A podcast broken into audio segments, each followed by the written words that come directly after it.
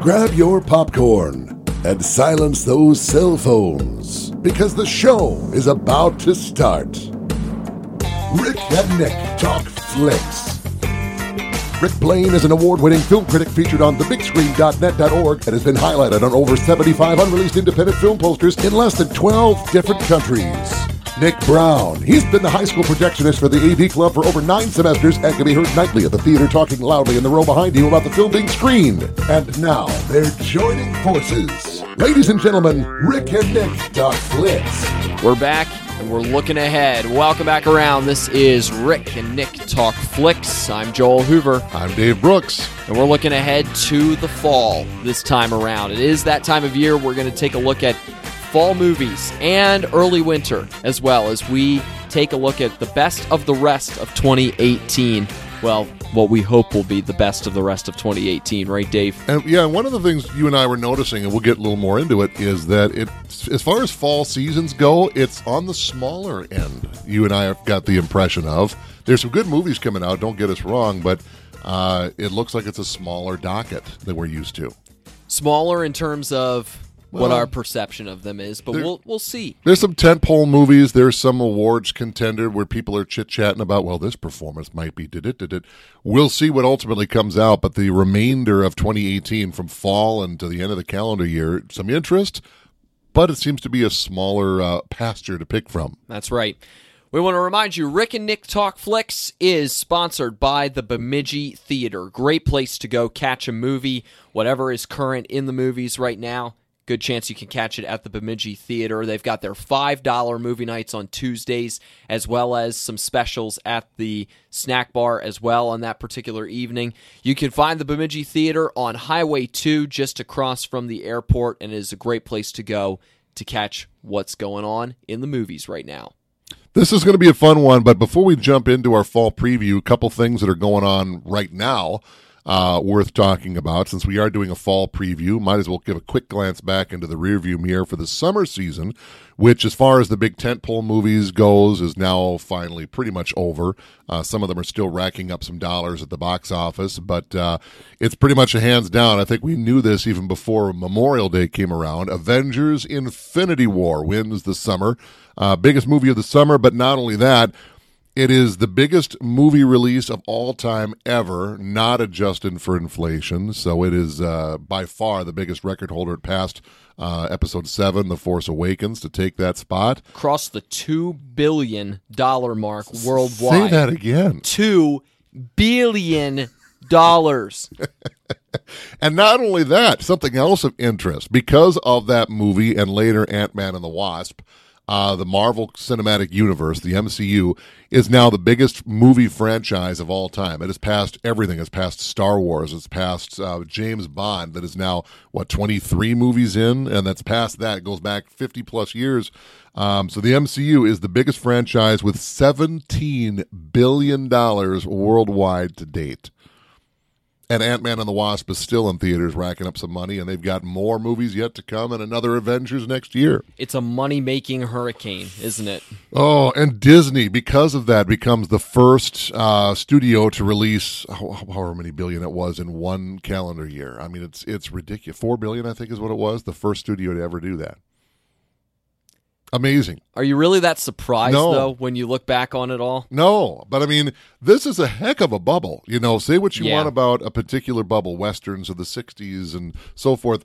This is something that is ginormous. And when it bursts with this kind of money, just think of what else is going to happen. It's like when the dot com bubble burst in the late 90s, early 2000s.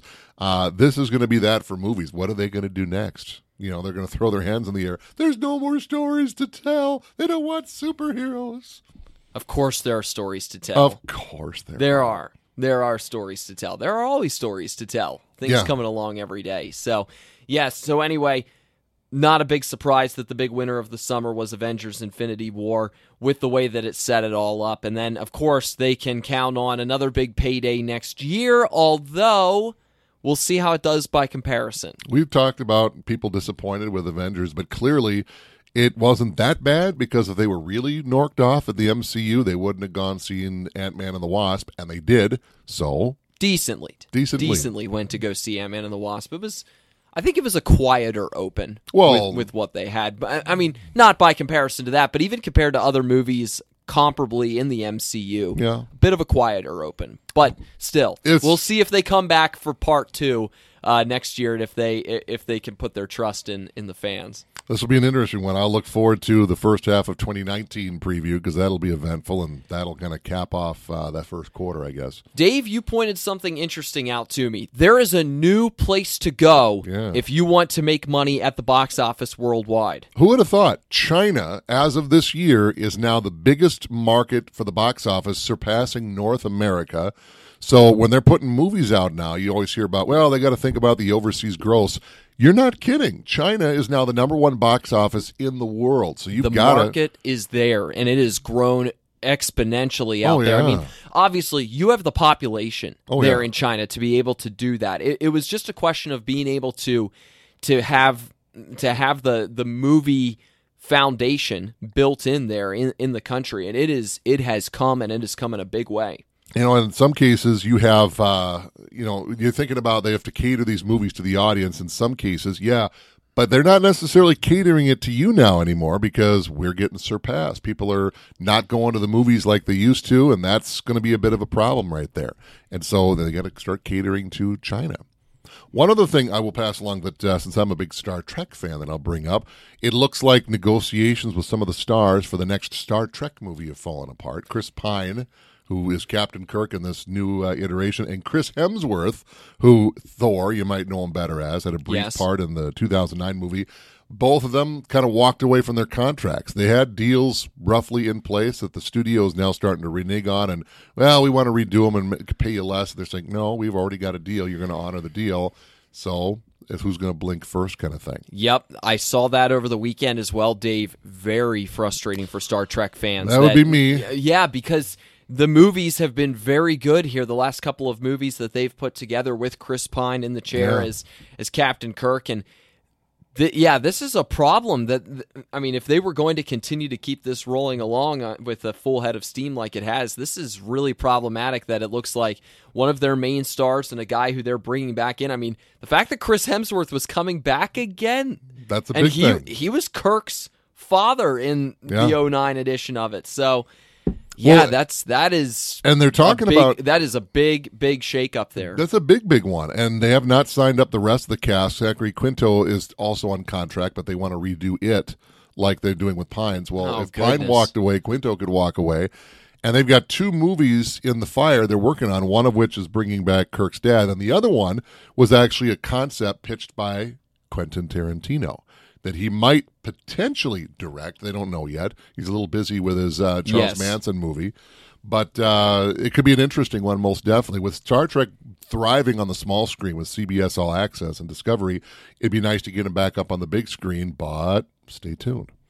Just a quick aside, I'm starting to see some still images of Once Upon a Time in Hollywood. Yeah. yeah. Margot be- Margot Robbie. First image of her as Sharon Tate came Yeah. out here recently, and I I saw um, Brad Pitt and Leonardo DiCaprio. Apparently, the story it looks like it's really going to revolve around them uh, with that story. But that was just an aside. I saw a couple of images of that Yeah, just the other day. It's not so. a, it's not a remake of Helter Skelter. It's sort of where the Manson issue is in the backdrop of what's going on with the main story in the front of two is like burned out detectives or something along those lines. Uh, former stuntman or something in the movie. Yeah, trying to make it, trying I to make think. it back in, and they kind of and in the background is the whole Manson in 1969. Another big news breaker from last week. We almost made this the subject of the podcast this week. We Yeah. uh, I had brought it forth, but of course we wanted to look ahead to the fall a little bit more since we're in the middle of August when we're recording this. The Oscars have made uh, the Aca- uh, the Academy has made a very interesting announcement regarding the Oscars. The Film Academy has made a couple of changes. One of them, they are going to shorten the telecast to a firm three hours. Which How long? I look at that and I go, yeah. "Huh? How is that going to be possible?" Stay tuned. They're also setting an earlier date for the ceremony as well. And here is the big ad a new category for outstanding achievement in popular film. This has been the first time since 2001 that a new category has been added. That was when Best Animated Feature was added. This is a massive change. we've discussed a little bit about the fledgling ratings of the Oscars and what can they do to improve things and and draw more interest in. Well, they decided that a new category was the way to go. Now, this now is before not, we, before we get way into it, we should also mention that a lot of these changes were spearheaded by ABC, the network that airs the Oscars, because of fledgling ratings. So they wanted to make an impact on this in a major way. So ABC gave this condition to the Academy, who bowed to it, which is also worth noting. now we're, this is not our main topic. This is a mini topic. We might get on a sidebar here. Dave, what are your thoughts quickly on this idea? I don't like it. I really don't. I think that you got movies like Black Panther, let's say. A lot of people are like, "You, I, I wouldn't think this would be a best Oscar picture, but it very well could be." Some There's are saying there. Black Panther is a big reason why this change was made, and I would agree with that. Yeah, this you know this movie could be a contender for best Oscar or for best picture, but it probably won't. It could have be- been a contender. Could have been a contender, but it probably won't because it's a superhero movie. It's MCU. Well, you're not going to nominate that for Best Picture, and some people think it's worthy. Well, let's get it a concession prize, and that's what the biggest problem with this is: is that a lot of people are looking at it like a contention, like a like a concession prize. And a lot of great movies, a lot of great performances, if they're in a certain category, will not be nominated. You know, uh, rare is the time where, say, Marisa Tomei won for My Cousin Vinny or Whoopi Goldberg for Ghost. Those kind of performances are usually overlooked. And a superhero movie, we our last podcast talked about The Dark Knight. Should that have been up for Best Picture? You know, and those movies tend to get overlooked, but they tend to be remembered far longer. That movie came out in 2008. Who won Best Picture in 2008? Don't look it up. Do you can you remember offhand? I don't either. So sometimes those movies win and they kind of disappear. You know, they were really critical and they go away. So this is a concession prize, and not only that, it's a big concession to pander. Now, to at the risk of getting slightly deep, I think this is kind of the problem. The Oscars have never, ever, even when it was the golden age of Hollywood, have never been you know, the draw. They've been a big draw and they're shown all over the place, but viewership has never been off the charts ever. It's never been something like, say, the Super Bowl.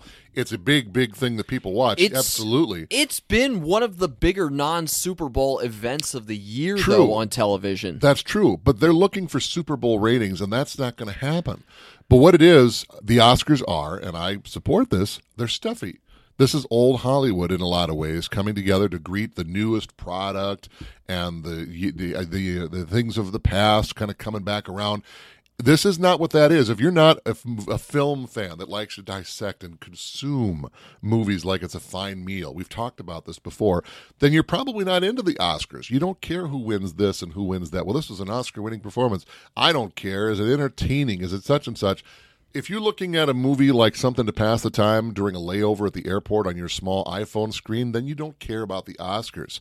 And with viewership down in the theaters, with uh, people going to opt more for Redbox or waiting till it comes home, then the theater experience kind of goes away. The Oscars' importance kind of diminishes. So this is a way to try to pander and maybe bring in sort of the MTV Movie Awards a little bit to the Oscars, which in and of itself is not a bad thing. But the category like this, it's a definite pander. I'm not in favor of it. I know you got some thoughts on this. I'm pretty sure that the movie that won the year that the, the Dark Knight would have been in, because The Dark Knight came out in 2008, so then it was in 2009. I'm pretty sure it was The Hurt Locker. I'll have to- uh, If while I you're giving your right. opinion, I'll look if I it up. remember right, 'cause since you asked the question, I'll look it up. I think, I think this was a, a solution that avoided making this solution cater to the to the best film category. They they could have fixed this by by actually giving more consideration to popular films in the best film category. But no. Instead they tried to make a solution by creating something entirely new which now just muddies the waters that much more on what is the best film of the year. Think about it. First of all, they're going to have to try to to resolve this. What will they deem popular film? What will they deem that? Do you need to make a certain um, How do you define amount? Yeah, do you need to reach a certain threshold in terms of money earned at the box office in order to be able to um, reach that category? And, Well- and to, to be in that category? Or what is going to be the differentiation between you're in the popular film You're, in the popular film category, or you're in the film category. And what is the better one? I mean, Does this that- mean that movies like Star Wars aren't films? Right. What are they going to This is just this is just muddying the waters that much more. And I I think this was a change like you said that was made to pander in the way that it was created and thought up when in reality they're they're just avoiding really addressing the issue by giving more consideration to quote unquote popular films in the previous film category as we knew it and thinking more about those. The the entire way that the Academy determines the best film is really an ambiguous process, isn't it? Yeah. Well, it- Think about it. Oh, yeah. When when um before his fall from grace, Harvey Weinstein and his film company were experts at producing and creating films specifically targeted to go for awards season. They would come up with these film ideas and it, it just became like a cycle. They would just churn out films that had a certain premise and plan to them, and yet they were clearly targeted toward film season. and it worked. How It many how many work. Oscars did Miramax and so forth win? Yeah, Miramax, the Weinstein Company. You can, I mean, you look and it, it's just every single year they've got films in the best film category and going are going for it.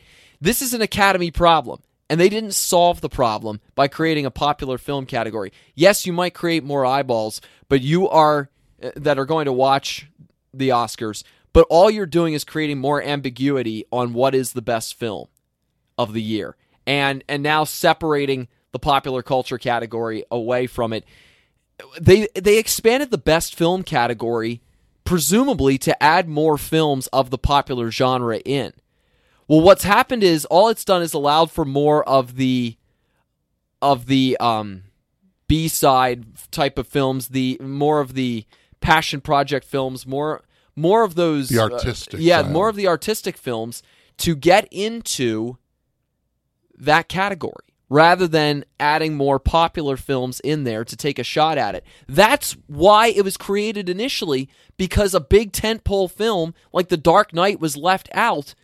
Instead, all they've done is they've added more of those art house type movies in there. Well, and one of and the it, it's not serving its purpose originally. One of the this has failed to address it. Well, one of the responses from The Dark Knight not even being nominated for Best Picture was initially it was five movies that would be nominated.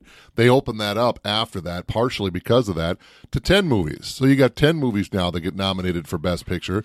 And, you know, that opens things up and that lets people in that might not otherwise be nominated. But it's, I agree completely. And by the way, I did look it up. So the 2009 Oscars, which were for the 2008 movies, keep that in mind. Um, it was not the Hurt Locker. Guess one more guess, and then I'll tell you what it was. Who won Best Picture oh, in I thought 2009? I thought it was The Hurt Locker. I think that came out earlier, maybe. was it in the it running that year or not? It was it well it won, but that was I think I would say it was a little later, like 2010 or 29 or something like that. You're Okay. a- anyway, what what was it? Slumdog Millionaire. That's right. Yes. Oh my gosh, that's right. Because people were like, "What are we doing here? What's Well- what's going on here?" You know, and there's there may be another thing to talk about. We've talked about this on our Oscar podcast a while back. Um, sometimes the movies that win Best Picture, like Slumdog Millionaire and others, they don't hold up to the test of time necessarily. They may be great movies, but they just don't live on beyond that window In the memory. in the memory. You Yeah. know, people remember The Dark Knight. People remember other movies. They don't necessarily remember Slumdog Millionaire. And Right. So later you start to judge should this movie have won Best Picture rather than this movie, which still lives on as strong now as it ever did, popular or otherwise. Here's a, one more question before we move on from Okay. this. So, with this popular film category, not only do you have to determine what a popular film is, but how are you going to choose it? Is it on a, is it a popularity contest? Is it going to be on the merits of the film and how good the film was? Well, what if you have How an artistic pick it? movie that becomes hugely popular? Go back a few years to um, um, oh, what was the Million Dollar Baby? You know, that's an art movie. Clint Eastwood and Hilary Swank, the boxing movie. Remember that with the big twist in the middle? Uh, that was an art movie, but it was so well regarded that people started to go see it. So the box office went up. It was one of the higher grossing movies of the year. Does that mean that now it is a popular movie? How do you how do you define these? La La Land did pretty well two Yeah. years ago at the box office when they reopened it to to the viewing public to go see after its nomination. I went and saw it. You know, So- I, I think there's there's a middle ground here. I think I don't know what the answer is, but I think maybe opening up the categories a little more. But I also think another thing we didn't talk about is they're going to do the nominations, and then two weeks later are the awards. How do you have a chance to see the movies that are nominated within two weeks? Do you put your life on hold and just binge watch movies for two weeks? If you're on the Academy, which is hundreds of people, Hollywood would shut down for two weeks. I think the Academy needs to come down from their chateau Yeah. and talk with the people. They So. have to stop drinking things from the chateau. All right, let's look ahead at the fall, Dave. You've got a pretty good list that you've put together of, of movies that are coming up this fall. Just on general view, when we look at this fall, it, it doesn't really stand out to me as one of the bigger, more highly anticipated fall movie slates. Like there are there are a couple of big movies Yeah. in the mix, but there are not some massive slam dunk, you know these are going to be big movies. There like there have been in years past when we get toward the end of the year. It's a quieter year, I think, in that regard. Yeah, usually when you turn into fall, you still get some tentpole movies, but it's not like summertime. But you also start running into more interesting artistic drama, you know, awards contender stuff. Particularly the closer to the holidays you get, Thanksgiving in particular, Christmas time, you get a lot of big releases then. So we're to take a look at September, October, November, and December. We're to wrap up 2018 with what is coming of note, um, popular sequels that we maybe have asked for. And you know they are. Spe- Speaking of this argument, they're working on a Pirates of the Caribbean, another one. Oh boy. Oh, for the love of all, please oh my let gosh, it die. they actually are. Please let the boat sink. Just right there at the dock. We're done. So- Anyway, so, you're starting us post Labor Day with this, right? we once we cross into September, we're now into the fall season, and that's basically the way it goes. yep. Um, so the first one up is going to be September seventh. We've got The Nun. The Nun. And this is now for those of you that have followed the um, the the Conjuring. The Conjuring Two had the Nun in it, so this is sort of a prequel to the Conjuring Two. Where did this ghostly nun character come from? Did you see Conjuring Two? I've not seen any of the Conjuring movies yet. I've not seen the second one. I've meant to and I haven't to, so I don't really understand the nun. I get it. I've, I've heard about it, but uh, the Conjuring, the first one, have seen it, and that spawned its own sequel and or prequel, Annabelle, which did fairly well. So now the Conjuring Two has its own creepy element with the nun. So now this is the backstory to that. Um, so it's interesting, and so far so good. James Wan has produced or directed these and he's it's got a pretty good shelf life. So people are asking for more. There will be a Conjuring three. Um, these are ones that people are enjoying, and the movies have been quality. The ones that I've seen anyway. So unlike Pirates of the Caribbean, this is a franchise that's got some gas in the tank. People are wanting more. Give it to them, and if the Nun lives up to it, go for it. So this will be a good one. First week right off the gate, we're going to start getting into Halloween mode, start scaring people with the Nun. That's right. That's that's appealing to you, Dave. Is the earlier we can get into Halloween mode, you're feeling pretty good about that. And this is about the time of year where horror movies kind of have found their niche. Is late summer, early fall.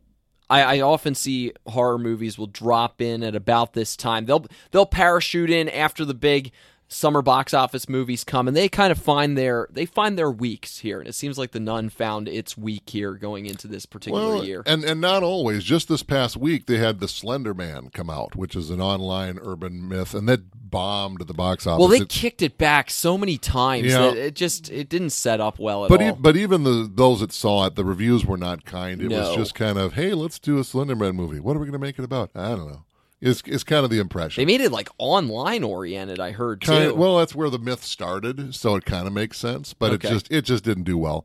But you know, at least they're having Halloween movies come out prior to Halloween. It's when it's like November tenth, and they have a horror movie come out. What? Who, who cares? Halloween's over. You know, once the calendar flips, nobody cares anymore. Moving forward, next week in September, the fourteenth, one that I'm looking forward to. The Predator. That's This is- right. this is the you know the original Arnold Schwarzenegger, the you know Predator. This is a follow up sequel to that that is directed by one of their former cast members, Shane Black, who actually was one of the commandos in the original, just to kind of help out on set. They said, "Ah, we'll give him a part." yeah, how interesting is that? And he's directing it now. Well, those of you that don't know Shane Black, an immensely talented writer and is now getting into directing, he's written some of the bigger movies you've ever heard of, like Lethal Weapon, uh, a lot of those in the late ni- in the late '80s and early '90s, and he's gotten into directing in the last few years, and some of them very acclaimed, like Iron Man three. Directed that one. He also did uh, Kiss Kiss Bang Bang. He's got some great things going, and now he's doing The Predator. And it's funny that he was in the first one as one of the commandos. The first one killed actually, and is now directing the newest one, which is supposed to be um, getting back to the original. It's going to kind of refresh it. It's not a reboot; it's a sequel that is trying to give the teeth back to the Predator, so to speak, after a bunch of sequels that have kind of eh. An Alien versus Predator that is hit or miss, depending. Except apparently the predators are more enhanced Yeah. this time around. I think you get a little of both. I did. I will say I liked Predators, and this it gets confusing. Predator, Predators, the Predator. It gets confusing as to which one you're talking about. The one with Adrien Brody was actually pretty good. Predators. I liked that one, but Okay. this one would be, you know, re- remains to be seen. They did reshoot a lot of the last act though, which makes some people nervous that maybe it's uh, there were problems. Turns out, really, the biggest problem was that the ending originally was set in the daytime. And they thought the Predator looks a lot better when he's more in shadow and darkness. It kind Oh, of yeah. plays off the shadow. So they refilmed the ending to make it a little more scary and set it more at night. So it's got some good buzz around it. And Shane Black knows what he's doing, and he knows the franchise pretty well. He was in the first one. Uh, I give a lot of credit to this one. I think it's going to surprise people in a lot of ways. You have another movie marked down for that particular weekend, Yep. and this is the return of Matthew McConaughey. We haven't seen him in a while, but we're going to see him in White Boy Rick. True story about a about a, a kid that was a kingpin in the drug world before he was 16, but he was also an FBI informant. So this is one of those where it's going to be more like a crime thriller type thing. Um, think something along the lines of a much less star power as far as the uh, um, the everybody was in this movie with. Oh, I can't remember the name of it. All of a sudden, The Departed. There we go. Think of it kind of like The Departed, but with more of a drug thing rather than a mob thing. But this is going to be one of those things more where it's about the performance, and if the story's pretty good, maybe it'll be nominated for Best Picture. Unless it makes too much money, then it'll be Best Popular Film. We'll see. yes. Did you see where I went with that? Exactly, because we have no idea how they're going to break that down, and so it goes. We'll we'll find that out around February 2019. Yeah, so So Septem- White Boy Rick might be worth keeping an eye on. Yeah, so September fairly quiet it looks like, but we might start to get into movies that again, maybe it doesn't look like it's going to be much, but maybe there's going to be some awards buzz surrounding some of these movies. And that's a caveat that's worth keeping in mind as we get further along in the year is that as much as we are kind of previewing movies that are coming up, there's a good chance that there will be a movie that you will hear about that's going to get a lot of award buzz that we simply aren't even talking about now because we have no idea if it's going to make ripple if there's going to be a ripple effect from it. Well, and even what we're talking about, there's only a handful of movies in September that grabbed our attention, and uh, for some reasons, maybe there will be something that comes in underneath. Maybe September truly will be an underwhelming month. Depends. Uh, but one that kind of wraps up September that is of note is going to come out uh, the 28th of September. It's called The Old Man and the Gun. And it looks like an interesting story based on a true story about a guy that would rob banks and then break out of prison and did it like 17 times over his life. But it stars Robert Redford in what has been announced will be his final on screen appearance. This is the retirement of Robert Redford. Again, Yep. we've talked about some of the greats. Whether you're talking about music, Elton John is about to go on a three year tour and hang it up. Now you've got Robert Redford, a career that goes back really to the 50s and he's going to hang it up. And he's one of the biggest box office draws of all time ever, and can still do it. You know, he still has some great movies, and some are hits, and some are just critically, wow, that was amazing. That will never be nominated for most popular film. But uh, you can tell we've got a little critique about this, don't we? I think you need to let it go and stay focused here, Dave. this this will be noteworthy. I'm a big fan of Robert Redford. I would watch him Yeah. read the phone book. He would be that interesting. But this will be as far. He said never say never, but this is going to be his swan song. So for that reason alone, worth checking out. yeah, based on a true story, it looks kind of it looks kind of interesting and compelling. Um, with with this story of uh, Forrest Tucker that that is going to be coming along here with the old man and the gun. Yeah, and of course, what is he going to bring on screen for his final appearance? And you know, this is one of those things also, since we did talk about the Oscars, you know this is going to be his last outing. This is oftentimes one of those performances that can be nominated for Oscars, even if that part isn't the best of his work ever, just argument's sake. Um, like Al Pacino, should he have won for The Godfather at some point and all his other work? He didn't. And then he did Scent of a Woman, which is a great great movie, great performance. It's a little over the top, but that's the one he won the Oscar for. You know, he's never won an, a, an award for acting. He's won Best Director and he's got Oscars, but never for his acting work. Might this one be the one that's almost a lifetime achievement Oscar in a way? This is one of those things to be aware of. Have you heard buzz along those lines that No, maybe it could? I'm just looking at history. You know, history has shown that sometimes you'll win an Oscar after the fact for the less powerful performance, but it's more recognizing everything that has come before. So, and you get a lot. We're talking about people uh, making these votes, not a computer. So, if the computer is going to look at, you know, if you can break down acting well in that kind of you know quantifiable data way, maybe he would, maybe he wouldn't. But you've got the emotional fact. Hey, this is Robert Redford. He's been Yeah. around this long. This was a really good performance. La, give it to him. Two other movies to keep an eye on that same weekend that Yeah. are being released. Um, it, it looks like it's going to be the same weekend. One is Smallfoot, which is an animated movie that's coming up, um, and it's about uh, a Yeti community and the discovery of a human. Kind of flipping the the whole Yeti concept on its head a little bit. Great cast in terms of the voices that are going to be lended to this. Channing Tatum, James Corden, Zendaya, Common. LeBron James is lending his voice to this. He's going to LA and look at that. He's already getting into the movies. Gina Rodriguez, Danny DeVito. It's it's quite a, a cast list that they've got in terms of voices that are going to be in Smallfoot. And we've got a Kevin Hart vehicle coming up that same weekend as well. Night School will be hitting theaters too, um, about some adults who have to take some night classes trying to pass a GED exam. Could be funny. So Get a good cast together. Could be funny. so a couple other movies to keep uh, an eye on at the end of September. Now, our first big weekend throwdown of the fall looks like it will be October 5th. Remember, we were saying how we're trying to figure out big movies that are going to be coming up here at, in in the fall. Well, we've got a, a big clash that's coming October 5th. One genre pitted against another genre here. We've got the superhero genre coming along with the very interesting Venom starring Tom Hardy. Well, Venom, you know, if you follow the cinematic universe, is one of the bad guys from Spider Man. In fact, Venom got a part in Spider Man 3 with Tobey Maguire and Sam Raimi, played by um, um, uh, uh, Topher Grace. And, it, you know, the movie was eh. Well, this one is now kind of like Suicide Squad, but around one guy. And I guess Spider Man is not really going to appear. Is kind of what I'm hearing in this. They're not. They're kind of being tight-lipped as to whether I don't think so, as to whether yeah. Spidey's going to show up or not. Well- but the rumor, the smart money says no. Well, can he? Because it's Sony that's doing this. Columbia Pictures, Sony, they're they're doing this, and obviously they they had Spider Man previously with the Amazing Spider Man, but now he's in the Marvel MCU universe. Can they even really have him be involved with it? I mean, And if ca- it's set concurrent, spoiler alert, he was turned to dust at the end of Avengers, so there really is no Spider Man right now.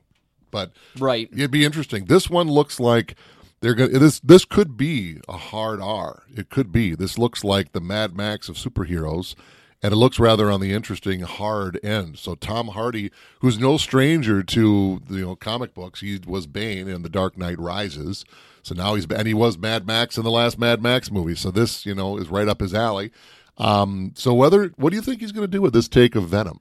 Well, I think people really want it to do well because it's Venom and because it's Tom Hardy. I think people really want it to do well. And I think it's interesting, you know, maybe this is where the superhero genre is going, but we we've gotten into the superheroes. Now what about getting into the anti-heroes a little bit? Venom being one. Oh, who, who has certainly two elements, two sides to the way that he operates.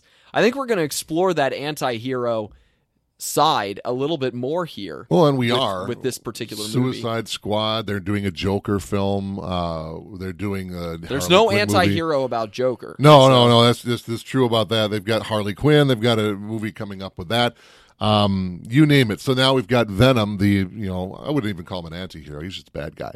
But he's you know we'll see what they're going to do with this particular one. But there's a lot of hype around it. It does Well- look good. Well, the uh, the synopsis, well, the early you know preview snippet for it calls him an anti-hero, so I guess that's what they're trying to play on. You got to cheer for somebody, and if Right. Spidey's not going to be in it, you're not necessarily watching the bad guy. So uh, it could be interesting how they spin it, but it also kind of fun to point out it's another Tom Hardy movie that you don't get to see his face.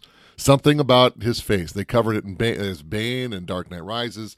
Uh, Dunkirk, he's got the flight mask on, so you don't barely see him at all.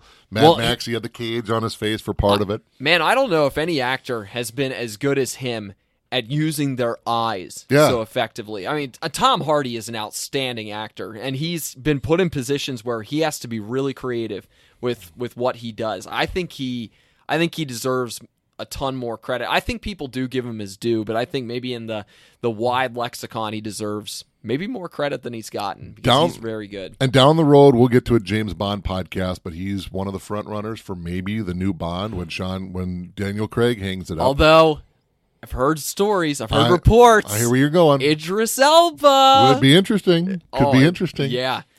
So we'll Same- talk about that later. Same weekend. Same weekend. The fourth coming of A Star is Born, which we have brought up before, but it's the fourth coming of the A Star is Born, one of the most remade movies in Hollywood history, is coming back around for a fourth time. But the buzz has already begun on this movie. Maybe the fourth time's the charm. Maybe. Yeah, although I mean it's been great in the past. I mean the um the The- the, the James the James Mason and um oh Judy Garland version was Yeah. excellent. The and Barbra Streisand one from the 70s. Kris Kristofferson, you- yeah, you- that was a dud. Yeah. Um, and then there was the original from way back in the day in the 30s. remember that one. But now it's Bradley Cooper directing and starring in it opposite Lady Gaga. And apparently the early buzz is really tremendous, especially because of the chemistry between the two of them. You know, and I would also say this: I don't, I not, I'm going to reserve judgment on Bradley Cooper as a director. I think he's clearly got the chops as acting. He's come up with Oscar categories a couple of times, so that credence is there. But Lady Gaga, I will give this, and I was amongst this group uh, when she first came out. She was like Madonna 2.0. Let's try to let's be talented, but let's try to be controversial. But every time the chips are down, she has shown that she's got a lot more to offer, whether it's singing a great ballad at the Oscars that blew people away, people were in tears. Her acting chops have already come forward with Note, American Horror Story. Um, so she can do a lot more than you think she can do. And in this one, like we said, the early buzz is so far spectacular. Let's see if that translates into a nomination for Best Popular Film. All right, Dave. We'll make that a drinking game. Oh my gosh. Yeah, the buzz is good. It's and I wonder if if it's buzz that is premature simply because of the name A Star is Born because it's it's a name that just transcends through Hollywood history and I wonder if the buzz has kind of been generated because of that or if people have gotten a screening of it and said, "Hey, it, it really is that good." I don't know. The general viewing public is going to let their thoughts be heard beginning and- October 5th, but but, but I wonder if maybe there is some buzz just because of the name being what it is. But there have been people who have seen it. I mean, they're already doing magazine pieces and everything. They've got they've got a huge spread that was just on one of the big magazines. I think it might have been Entertainment or one of the others um, regarding this movie and regarding the chemistry between Bradley Cooper and Lady Gaga in it. So I don't know what to make of it yet. Well, think of a great story that it would be if it really did. Fourth time is the charm. Bradley Cooper maybe gets nominated for an Oscar again, not just for his acting, but as a first time director of a feature film, anyway. And Lady Gaga, I think this is her first film. I believe she's done American Horror Story, but I think this is her first Yeah, I think you're right. feature movie. What if she gets nominated for an Oscar for her performance? What if it gets nominated for best Oscar? You know, it's it could be a lot of you know. Wow, who would have thought this movie that has credence to it really comes up and is the best version after three previous tries and wins all of these awards. Quick reminder Rick and Nick Talk Flicks is sponsored by the Bemidji Theater. Great place to go to catch these movies when they are in theater as we go throughout the course of the fall. October 12th, you've got a movie. I've got a movie to add to this weekend as well. Hit me yours. I'm keeping an eye on Beautiful Boy, which is coming out that weekend. That's a movie that, I, that one. the buzz has been really good apparently on this movie. It's got Steve Carell, it's got Timothée Chalamet Oh, who right, who was in the mix last year for for um, best actor. Amy Ryan is going to be in for that one as well. It's about a family struggle with um, a son who is who is dealing with I believe it's drug addiction and and dealing with the the challenges and and struggles of of watching him try to to break that addiction um and and custody battles and different things. But it's a methamphetamine addiction that that this son Nick is dealing with um really, really good early buzz on and, this movie. And interesting, you have Steve Carell fronting that movie, and he's not known for his dramatic work, but when he does, oh, you do watch the work, trailer and it's like, wow. Yeah, he's done dramatic work in the past, and it's been well received. So this might be his heaviest dramatic work yet. And it's from Amazon Studios as well. This movie, so that's another interesting element to add to it. So anyway, that's that's one that Boy, I've got the- an eye on. How the movie landscape is changing. I mean, it's crazy. Yeah. Yeah. The other one that's coming out that same weekend, uh, if you're a fan of uh, NASA and the space race back from the 60s, First Man, Ryan Gosling starring as Neil Armstrong, kind of a docudrama. Uh, those of you that are millennials and don't know, Neil Armstrong walked on the moon, the first man to do it, along with Buzz Aldrin. Um, so it's sort of a docudrama uh, based on the book that he put out, uh, bestseller book. So it looks very, very interesting. Plus, you know who's directing? Yeah, um, uh, Damien Chazelle. yeah, that caught fun. my eye as well. That's going to be a good one. It's got a pretty good uh, ensemble cast with this one, but Ryan Gosling, head and shoulders. This could be Oscar buzz, and hey, we're talking about Neil Armstrong. That's right. whose name now goes down in history with guys like Sir Isaac Newton, and it's he's one of those guys. Quickly, one other movie that weekend, uh, I think prospectively that's coming out that weekend that I saw a preview for a little while back, Bad Times at the El Royale, which has a pretty heard of that a pretty good cast that's attached to it. Chris Hemsworth, Jeff Bridges, um, Hmm. Russell Crowe, Dakota Johnson, Jon Hamm, among others, who are going to be in this this really interesting hotel related movie, a hotel with an interesting past. Um, that's attached to it. I saw a, pr- a trailer for it a little while back when I went to see a movie. Um, so that's another one that's coming along that weekend. That looks interesting. That sounds. I don't know much about it, but just hearing right here, right now, that sounds interesting. All right. that's not the one with Jodie Foster, where it's the hotel for convicts or whatever, is it? Jodie Foster, I don't think is in this. One. There's another one. It's it's like a medical clinic for bad guys. Uh, I forget the name of it, but it's like a hotel or a hospital or something like that. Is a Don't think this is a the criminal underworld hotel. Anyway, it sounds it sounded kind of similar when you mentioned it. All right, Dave. October nineteenth. That's one I got my eye on. You're targeting this one big time. if you're a scary movie fan, Halloween. And this is exceptionally interesting. This is the return of Michael Myers, but it's in a completely different way. Now, they brought back a lot of people from the original, and this is it's also called Halloween, nothing to distinguish it, which is funny because it's the third movie dealing with Michael Myers called simply Halloween. The original from 1978. Uh, Rob Zombie did his version around 2009 or something, and now they have this one. But the funny part is, this is a direct sequel to the original movie, discounting everything else. So it's like no sequel has ever happened. It's like an entirely different parallel that has this one commonality that is the original movie.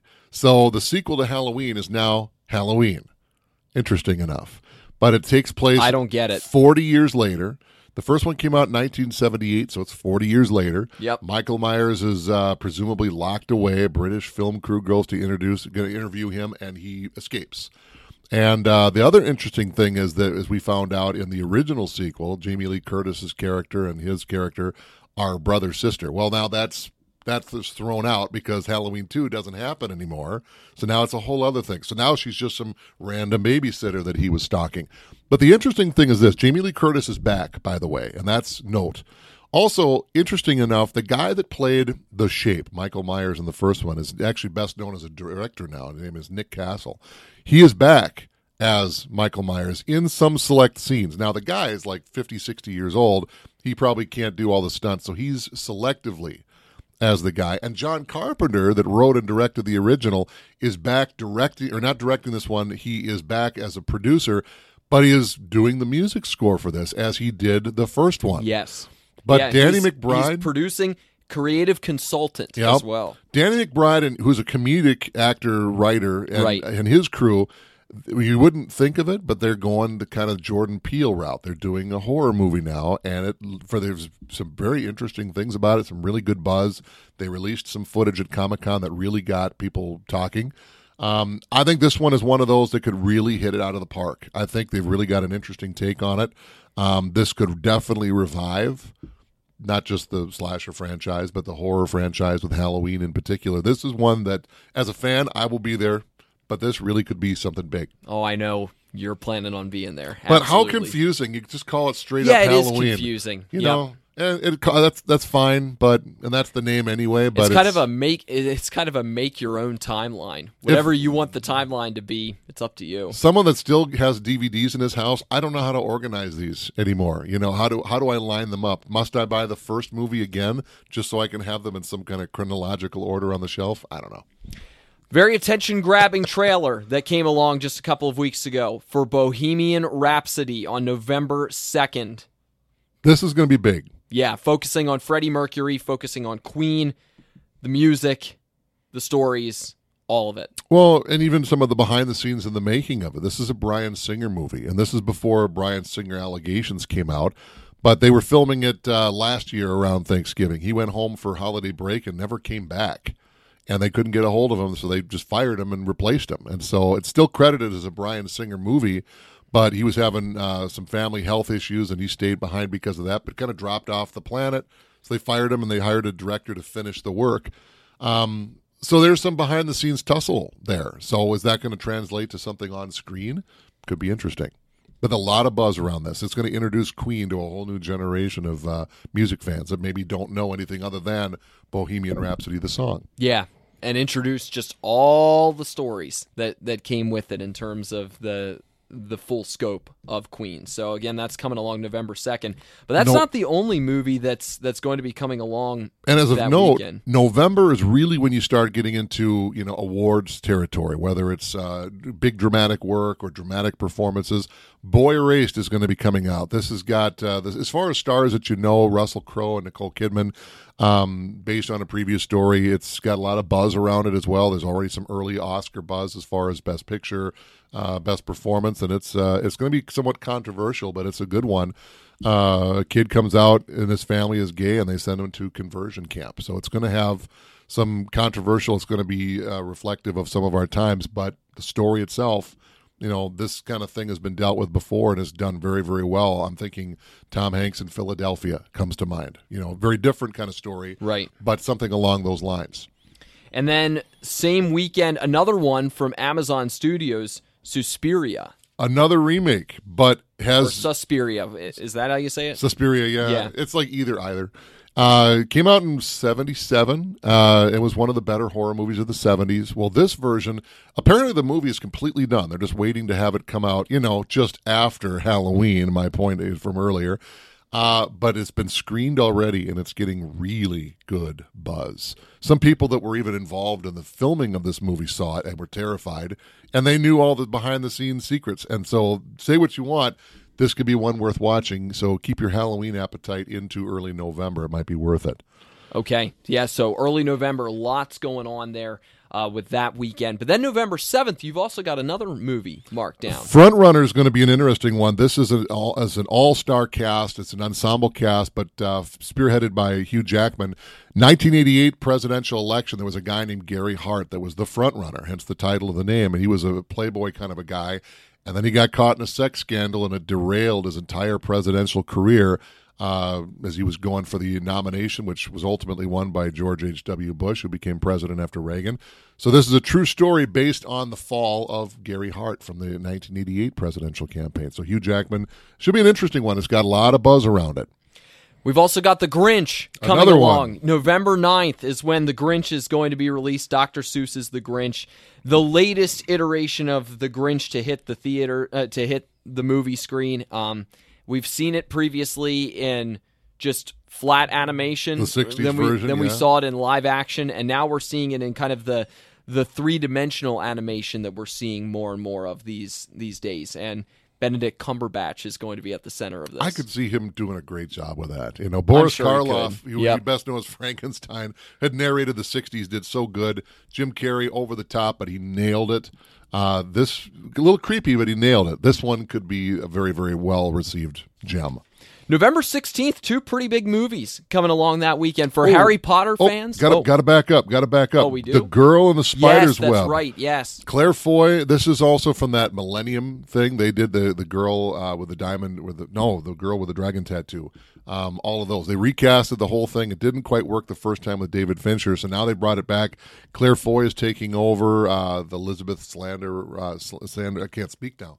Uh, so, Girl in the Spider's Web, you know, based off the book, should do pretty well. Let's see if this can get that um, that franchise back up off the ground. So, Right after the success of the previous movie. it was successful, but it was not as successful as they were hoping for. I think it was a little gritty and dark, which it's I supposed to be. its success was more so measured in interest by the Academy Yeah, but it was you know it was and critically. It was like a lot of that are based on books. You know, did the movie Yeah. live up to the book? Well, the first one, it was a good movie, but the box office didn't quite turn it around. I liked it; it was a good movie.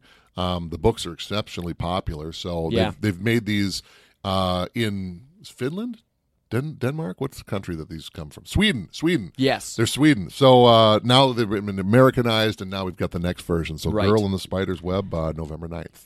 All right, Harry Potter fans, get excited. November 16th, the latest Fantastic Beasts movie, The Crimes of Grindelwald, is coming to the, to the screen after the big success of the previous one as they just are continuing with the Harry Potter stories and series in a different way. J.K. Rowling needs a beach house. Got to go see it. yeah. I, you know, I, I'm not a Harry Potter fan. I have nothing against it. I just saw two of them, and there's like what seven. So I, it just it didn't grab me. Nothing against it. So I, if this is your this is your cup of tea, you're going to have a ball with it, and it's going to be coming out uh, closing in on Thanksgiving season when the box office goes bongo. So this ought to be a killer. Might be going down a shot at one of the higher grossing movies of the year by the time it's all said and done.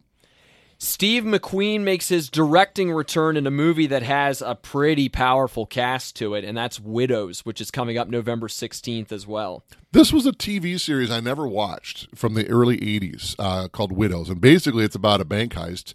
Imagine like uh, Ocean's 11 gone wrong and they capture them and they're all killed. And now the widows of these people step in to finish the job. Uh, it was an interesting concept, but it worked as a TV series. And now you've got Viola Davis, who just the fact that she's in front of it has become the new Meryl Streep. She will probably be nominated for the role. Yep. And then you've got others like Michelle Rodriguez, Elizabeth Debicki, Cynthia Erivo. They're the other ones who are going to factor into this too. So pretty terrific cast that they've and got it's got a lot of buzz around it. Not just the fact Yeah. that it's based on a TV series now jumping to the big screen. It really could be a good acting to force. Another big weekend, November 21st. Thanksgiving. Yeah, big big couple of movies that are going to be hitting the uh, the screens on the 21st. Ralph Breaks the Internet is coming along as we see the return of Wreck It Ralph. Yeah, Wreck It Ralph 2. Uh, this is one that's really good for adults and kids. It's one of my wife's favorite movies, you know, and she loves Wreck It Ralph. She saw it in the theaters because she wanted to. We've got it on DVD and she'll watch it on occasion. Um, so this is good for everybody. Parents are going to love it. So you've got John C. Reilly back and Sarah Silverman back with the voices. Um, so it's going to be interesting, and it's a little still retro, but it deals more with the internet at a time that you know Right. It'll be interesting to see it. Um, should do fantastic. The next one, Creed Two. That's right. And I am really, really excited about this one. Like when I look at the fall, there are some good movies that are coming along, and there are ones that I might be curious about checking out. There are It's a occasionally there are occasionally movies where I circle it in in bold red of I am absolutely going to see this. And Creed Two, is, I cannot wait for this movie. it's I a am double really excited. sequel. It's not only the sequel to Creed, it's also a sequel to Rocky Four. That's right. And those of you that go back far enough, Rocky, you know, Creed's dad, Apollo Creed, Rocky's nemesis and then best friend, gets killed in the ring by the big Soviet boxer, uh, Ivan Drago. Well, now he's got a son. Creed's got a son. Now they're going to match up. So Yep. will will young Creed avenge his father's death? But the thing about the, about it is, I think there's going to be a lot more to this movie than just that rematch. It seems Oh, yeah. like that based on the trailer, there's more to it. Is this going to be Sylvester Stallone's last turn as Rocky on screen? Is he going to kind of turn it over to somebody else to train Creed now? How's Creed's relationship with his girlfriend going to continue to progress here in this upcoming movie? What else is going to happen outside of the ring? Because that's the compelling thing that always comes with the Rocky movies and really came with Creed really well too is what goes on outside of the ring. And they portrayed that really well in Creed, and I'm excited to see how Creed 2 builds on that. Of course, with the big carrot being that big battle between Creed and Drago again. But this is, you know, if you've ever seen the Rocky movies, they're all like this. The the ending, of course, is the fight in the ring, but that's the culmination to the story. The big, I mean, the first Rocky movie won Best Picture, and they're all kind of built that way. So there's a lot of drama behind the scenes and drama too. It's just a fantastic string of movies. You know, the, they have good ones, they have bad ones, but it always ends with a fight in the end. There's there are not too many um, topics or stories that have been movie poison. Robin Hood has kind of been movie poison over the past couple of decades, Dave.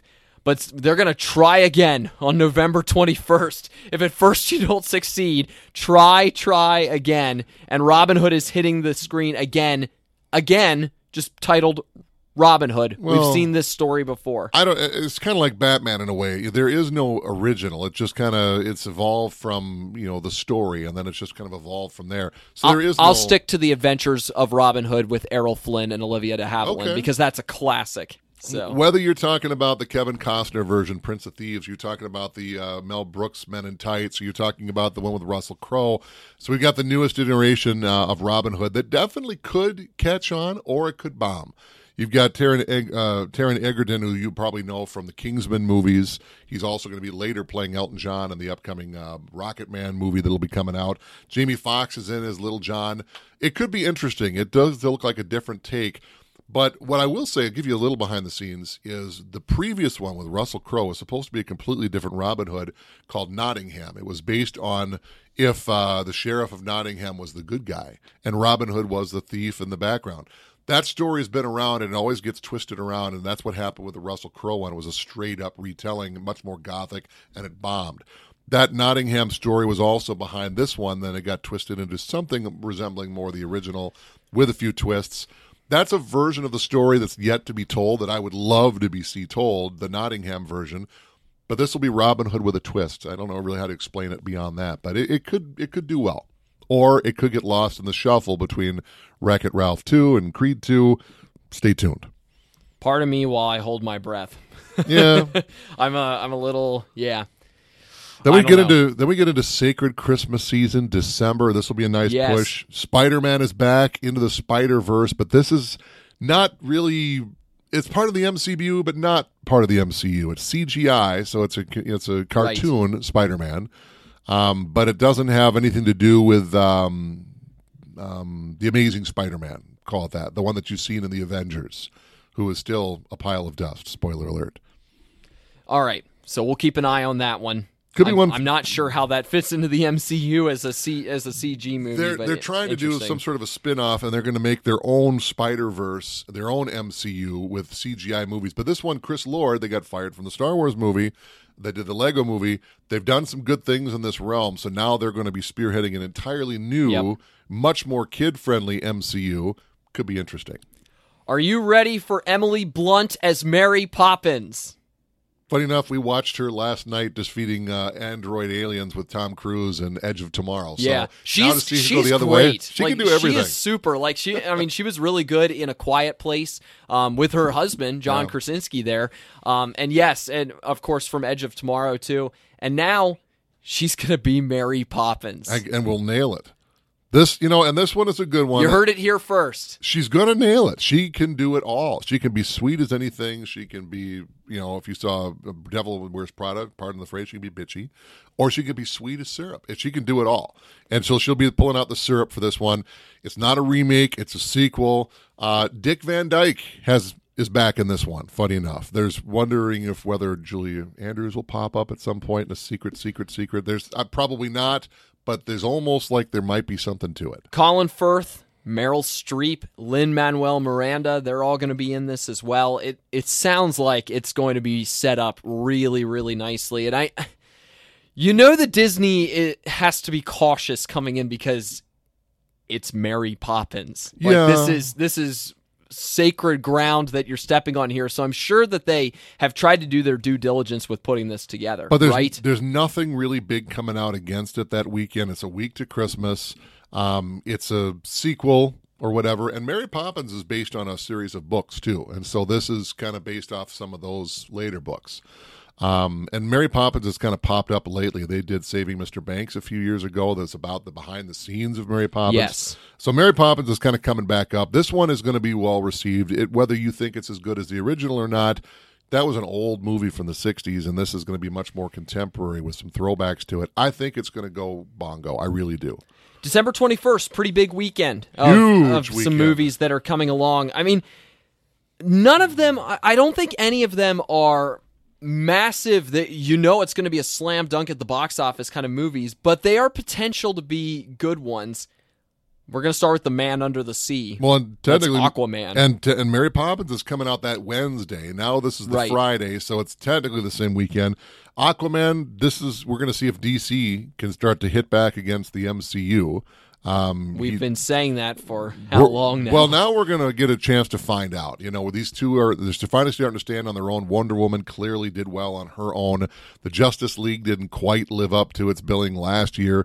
So we're going to see how some of those guys individually are going to step out. And Aquaman, um, there's buzz around this one though, which is pretty good. So we're going to see if this is going to start to separate them. And after Justice League, they're starting to re-approach how they want to do this. So Aquaman is going to be the first of those to come out. We'll see if they can make a few tweaks to really make it stand out and make DC stand on its own feet. They haven't really had a good one since the Dark Knight trilogy or since Wonder Woman.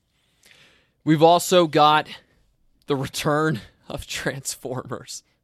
Bumblebee coming to the screen. Spin-off. Because we need a Bumblebee spin-off, Dave.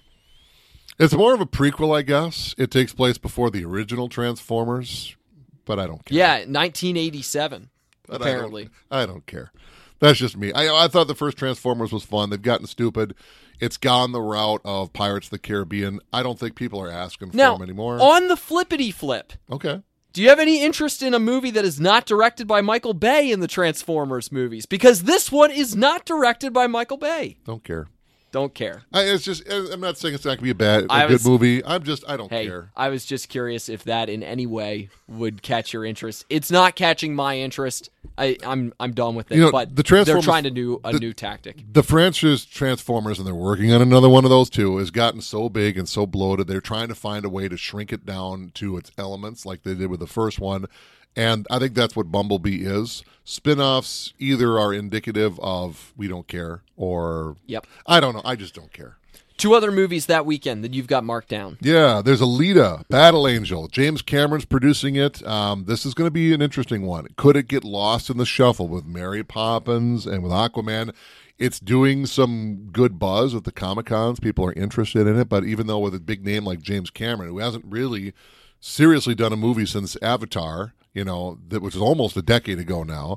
He's working on sequels. He's got a new Terminator movie coming. So he's starting to reemerge, and this is his first reemergence. He's not directing it, but he's producing it. And James Cameron, don't ever, ever count him out. That Christoph same Waltz is in it. It's got a good cast. It Okay. really, it really could be a good one. But will people see it? Because people are Yes. thinking Mary Poppins, people are thinking Aquaman, and this is going to come out. Alita, who's Alita? I want to forget the other A movie, Aquaman.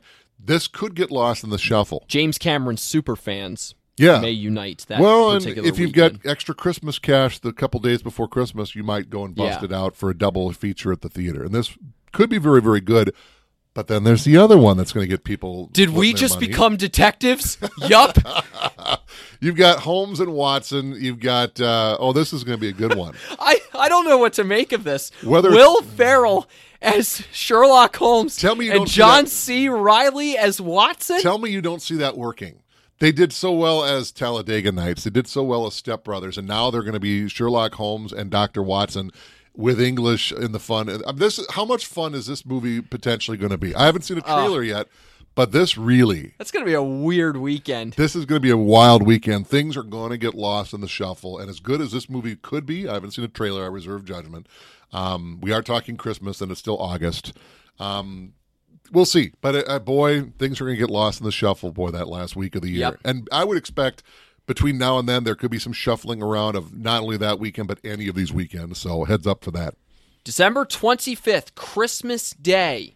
Movie that's getting a lot of buzz that, Yeah. that's coming along because it's it's got a, a lot of a lot of history to it, especially with um, the timing of it. It's the 25th anniversary of um, Ruth Bader uh, Ginsburg. Ginsburg going onto the Supreme Court. And so they're going to talk about this in the movie On the Basis of Sex, starring Felicity Jones and Armie Hammer. Interesting title. It almost reads like a porno, but it's not. Um, but there's a there's it, you know, it makes sense if you know the story. Uh, on the basis of sex, Ruth Bader Ginsburg still on the Supreme Court says Yep. she's probably got another five years or so left in her. Uh, second woman ever named to the Supreme Court. and this Court. was how she she got there. Well, part of how she got there, especially in in regards to discussing gender discrimination. Yeah, a big part of it. And so at that point, you still had Sandra Day O'Connor on the court. She was only the second woman, and she's still there, and she's definitely been a big voice. So, and that fact that it's coming out on Christmas Day is actually, you know, for some people, well, that's Christmas. That's a big holiday for us. Yeah, for you, it's a big day at the box office too, because those that aren't Christians usually are going off to go see the movies. And so Christmas Day, for some of us, is a huge day at the I've actually gone to see a movie on Christmas Day myself. We had a big break in the family activities. We're like, well, let's go to a movie. We got seven hours to kill, and we saw some of the big movies, and a lot of them tend to be the big awards contenders. You know, in order to be eligible for the 2019 Oscars, they have to come out in 2018. Well, technically, it's going to be out on the end of the year, and then it'll probably open very, very wide in early 2019 expect a big return for this one. Expect the basis of sex. It's Ruth Bader Ginsburg. It's uh, based on true events, obviously. It's going to be big, and expect that one to be front and center for the uh, non popular movie category. And again, keep an eye out because we've mentioned a lot of movies, and yet I'm sure there are going to be quite a few that we have not brought up Yep. that are going to catch the eye because, like you said, we're getting into award season, and you're going to have those those movies that are a little bit more of the art house direction that are going to get some buzz that are maybe worth keeping an eye out for. And we've talked about it before. Tentpole movies are really cool, but if you start seeing previews in front of a movie or on TV that look interesting to you, doesn't matter if we didn't bring it up or we did bring it up. If it interests you, go see it because the more you go see movies that interest you, the more they're going to make more movies that might interest you in the future, and they won't all be about Transformers or pirates, and we can get movies that we're looking forward to see. Yes. All right, real quick before we go. Yes. One movie that you are targeting that you really want to check out here at the end of this year. I'm a genre fan. I'm a franchise fan. Halloween. I really do want to see it. It looks. I mean, it, it's a homecoming for a lot of people. Um, and I love Halloween movies anyway. I love scary movies. I am there, but I also really do want to see The Predator. Tentpole movies, I'm here for Creed Drago, man. I'm here for Creed Drago. and me too. We should almost have movie night. We'll do Rocky Four. We'll do Creed, and then we'll go see Creed Two. I can't wait. I mean, the first Creed was just awesome. That movie just Yeah. smashed it out of the park. And I- I nobody loved saw it. that coming. Loved nobody it. saw. Oh, really? They're gonna really? Well, he needs to retire. Wow, it was a good movie. Well, Yep. now Creed Two. Everyone wants to see it. And the whole gang is back together. So I I can't wait. You wonder if, how Carl Weathers feels about this. You know, he was Apollo Creed in the movies. You know, he doesn't even get to be in Creed, not even in a flashback. They talked about it, I guess. Well, now this one, even more so. Carl Weathers has got to be chewing his fingernails right off. That'll do it for this round of Rick and Nick Talk Flicks. We are sponsored by the Bemidji Theater. Great place to go catch a movie. Don't forget about their $5 movie nights on Tuesdays. Great time to get to go see a movie over at the Bemidji Theater. I'm Dave Brooks. I'm Joel Hoover, and we will see you at, At the, the movies. movies.